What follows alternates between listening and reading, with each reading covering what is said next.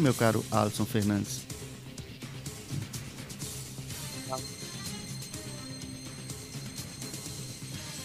Alô? Ok? Muito bem. É, seguindo aqui com o programa Linha de Frente na TV e no rádio, nosso querido Ronaldo Rodrigues, grupo é, de apoio, né? É, grupo de amigos diabéticos em ação na cidade de Cajazeiras. Um trabalho marcante aí, realizado há tempos aqui é, na terra dos. na terra que ensinou a Paraíba a ler. Ronaldo, muito bom dia, seja bem-vindo, é um prazer tê-lo aqui conosco.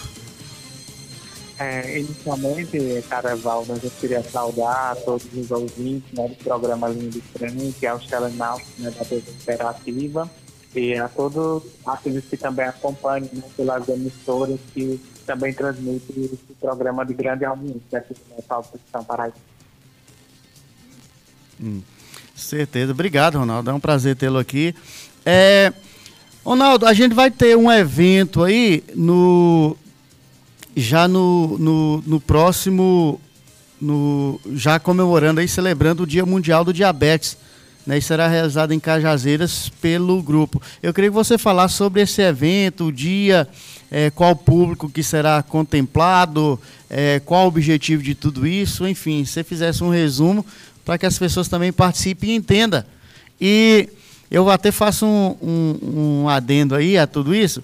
A diabetes ela, ela, ela é uma doença grave, né, gravíssima, mas é, há uma necessidade da pessoa se adaptar à doença e criar um estilo de vida é, bem saudável, né?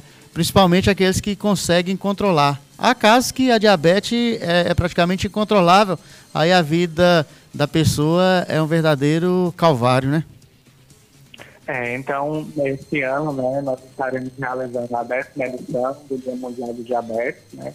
O mês de novembro é, precisa também dessa visibilidade, né? A gente não pode só tocar, é, ter esse foco para o câncer de próstata, também se há essa necessidade de lembrar que dentro do mês de novembro existe o dia 14, que é um dia que foi criado, né, um dia internacional, onde as pessoas precisam abrir os olhos para entender o que é o diabetes, né? Porque às vezes as pessoas têm essa simples visão do que, do que o diabetes ela é uma doença simples, mas ela não é uma doença simples. Quando você não tem o controle da sua glicemia, quando você não se adapta ao novo processo de reeducação alimentar, quando você não tem um acompanhamento médico, né? Você pode ter futuramente algumas consequências, entre elas a questão da amputação, a cegueira, né? E nós, é, desde o ano de 2012, né, realizamos esse, dentro do mês de novembro, né, é, esse ano nós sabemos que o decreto vai, vai cair no domingo, né, mas nós estaremos realizando essa ação no dia 24, né, em parceria com a Estratégia de Saúde da Família do Mutirão, na zona norte né, do município de Cajazeiras. É um evento de caráter educativo, informativo, né, que busca sensibilizar a todos, inclusive os próprios poderes, né, com essa necessidade do conhecimento dos insumos, que ainda é muito difícil para essa pessoa que tem diabetes, quando se fala da questão do monitoramento.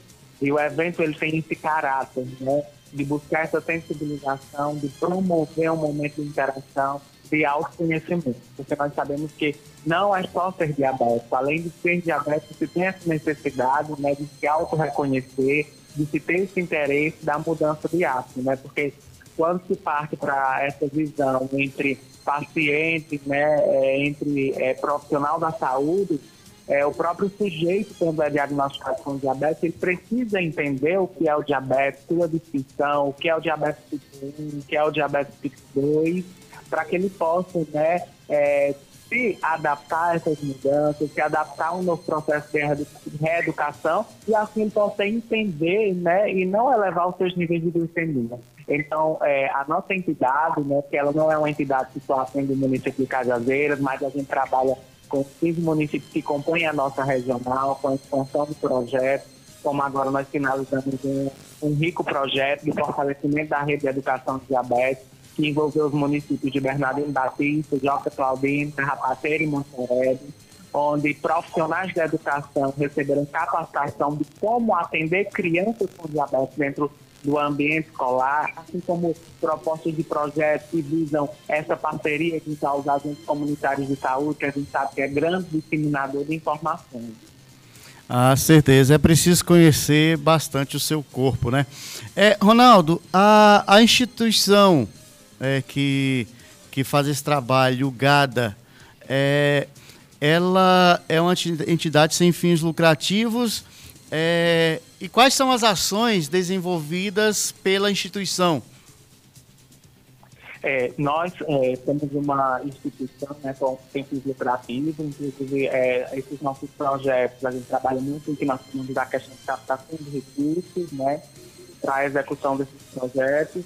E quando a gente fala na questão do atendimento, seria essa questão de ambulatórios, é, consultas, a gente tem uma parceria com algumas instituições de ensino superior, né, eu posso citar a Faculdade de Santa Maria, né, que é, auxilia com procedimentos desde a área da enfermagem, a área da medicina, né, já que eles dispõem de uma clínica escola de atendimento. Então, é, quando no período letivo dos alunos, né, a gente faz esse encaminhamento desses pacientes, além da oferta de alguns serviços, como as questões de rodas de conversa dentro das comunidades, é, algumas cirandas, né, que a gente também oferece em base, que é buscando essa sensibilização. Ah, certo. Essas são as ações desenvolvidas. É, é, o poder público, ele chega junto ou precisa ser provocado volta e meia? Essa ação que vai acontecer aí é uma parceria, mas para essas ações desenvolvidas pelo grupo ainda é muito difícil quando a gente parte né, para a questão dos poderes públicos, porque fica aquela distinção, muitas vezes até cria-se uma discussão. Mas eu sempre dizer, a nossa instituição ela visa a garantia né, do papel da assistência a esse paciente, que a gente não está pedindo nada, a gente só quer que todas as pessoas que têm diabetes, não só diabetes, mas qualquer DSTNT, que são as doenças crônicas não transmissíveis, eles consigam ter acesso, né? consigam ter esse direito garantido. É, para essa realização desse evento, a gente está contando com o apoio né, do, da Novo Norte, que é uma instituição que não está localizada no nosso Nordeste, né, é uma instituição que tem uma referência no estado de Minas Gerais, mas que vem caminhando de mão dada com o GADA, que vem apoiando os nossos projetos, vem apoiando as nossas iniciativas. E a gente precisa disso, é preciso dessa abertura com os poderes. A gente tenta sensibilizar os poderes públicos para que eles possam nos receber, para que a gente possa falar sobre a questão do diabetes. As pessoas não sabem, mas nós vivemos num país com 16 milhões de pessoas com diabetes.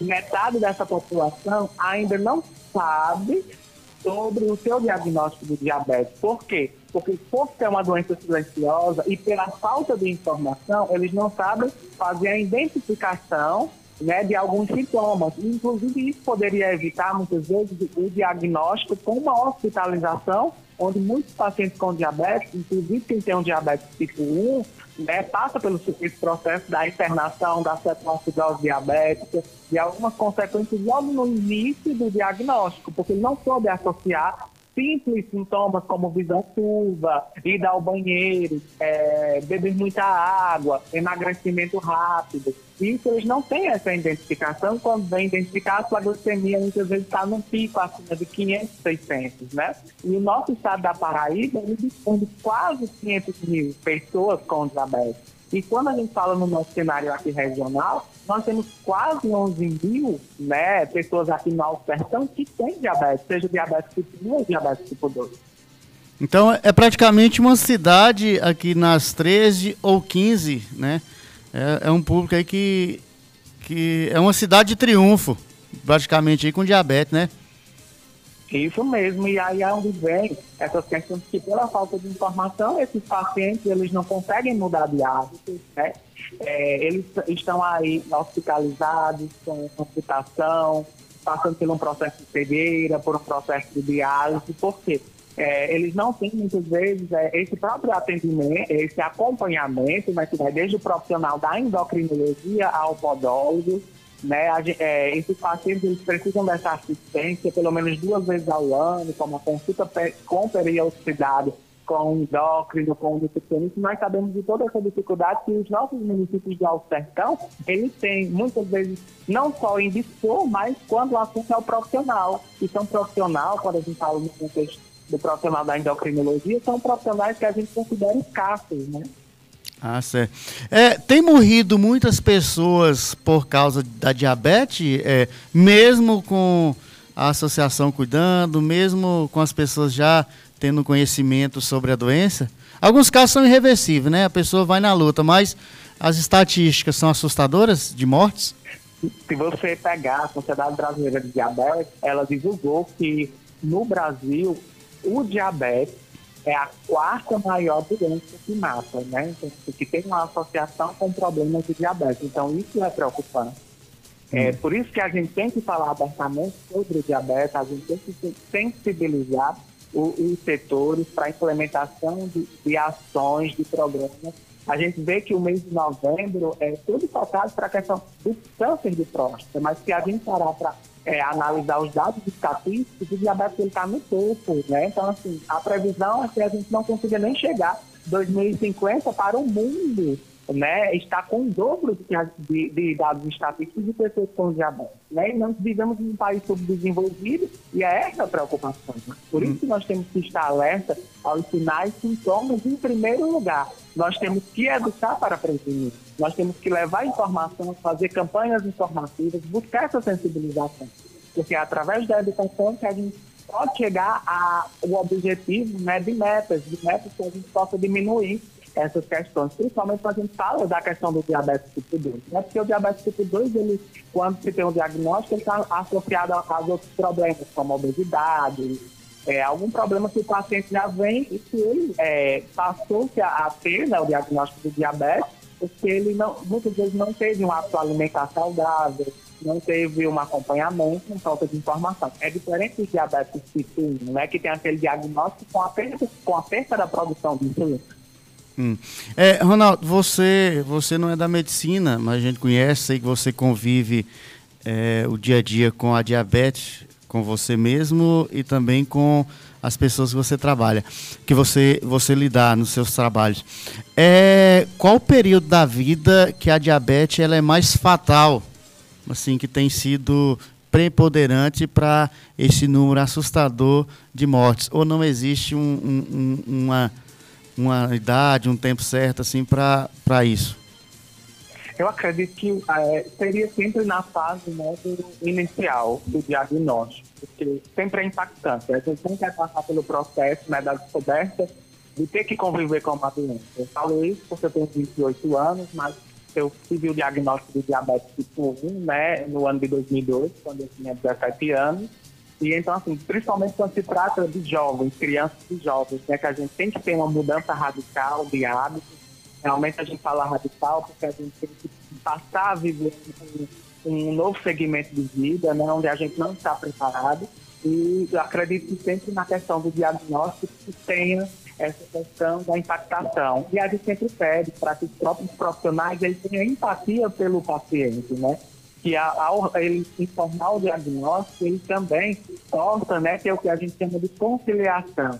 A conciliação, porque a gente também não pode só impor que o paciente ele tenha mudança, que o paciente ele mude A gente tem que negociar com o paciente para que ele possa ter uma adesão, uma adesão clara e objetiva, né, junto a, a essa questão.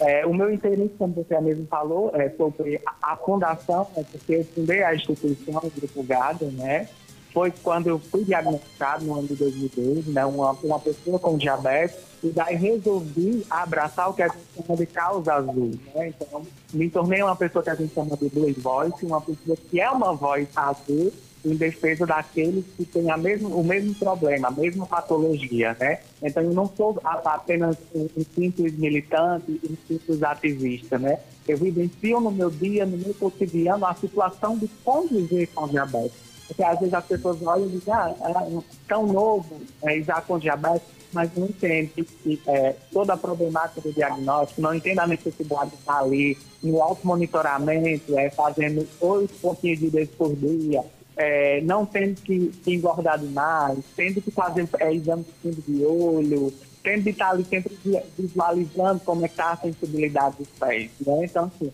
eu até às vezes eu digo nas minhas próprias palestras automotivacional, né? Não é fácil viver com diabetes nos dias de hoje. E isso foi assustador para a gente quando tivemos o início da pandemia, porque nós tivemos que sair do seio social né, e ficar entre muros. E a gente tinha esse medo de ser infectado, de contrair o vírus e muitas vezes não ter um, um, um certo êxito na nossa recuperação e vir a sofrer um óbito, né? Aí nós ainda tivemos que, não só quem tem diabetes, mas quem tem qualquer tipo de doença crônica, ainda viveu esse cenário assustador. Hum, certeza.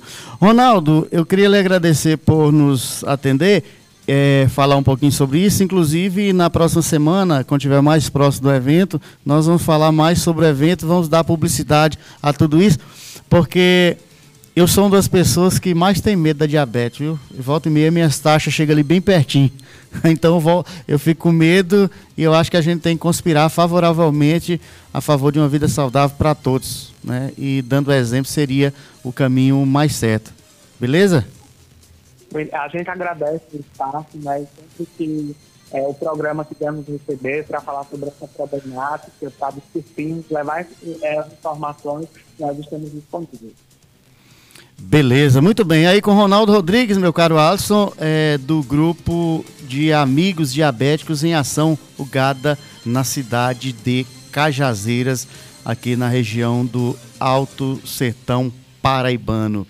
Seguindo com informações, o que é que temos aí de informações aqui no programa Linha de Frente, na TV e no rádio? São 11h58, né? É, teve é, um, um ex-detento preso acusado de abusar sexualmente de enteada de três anos em Cajazeiras, né? É, o acusado é padrasto da vítima, informou o delegado Ilamildo Simplício. O investigado tem diversas passagens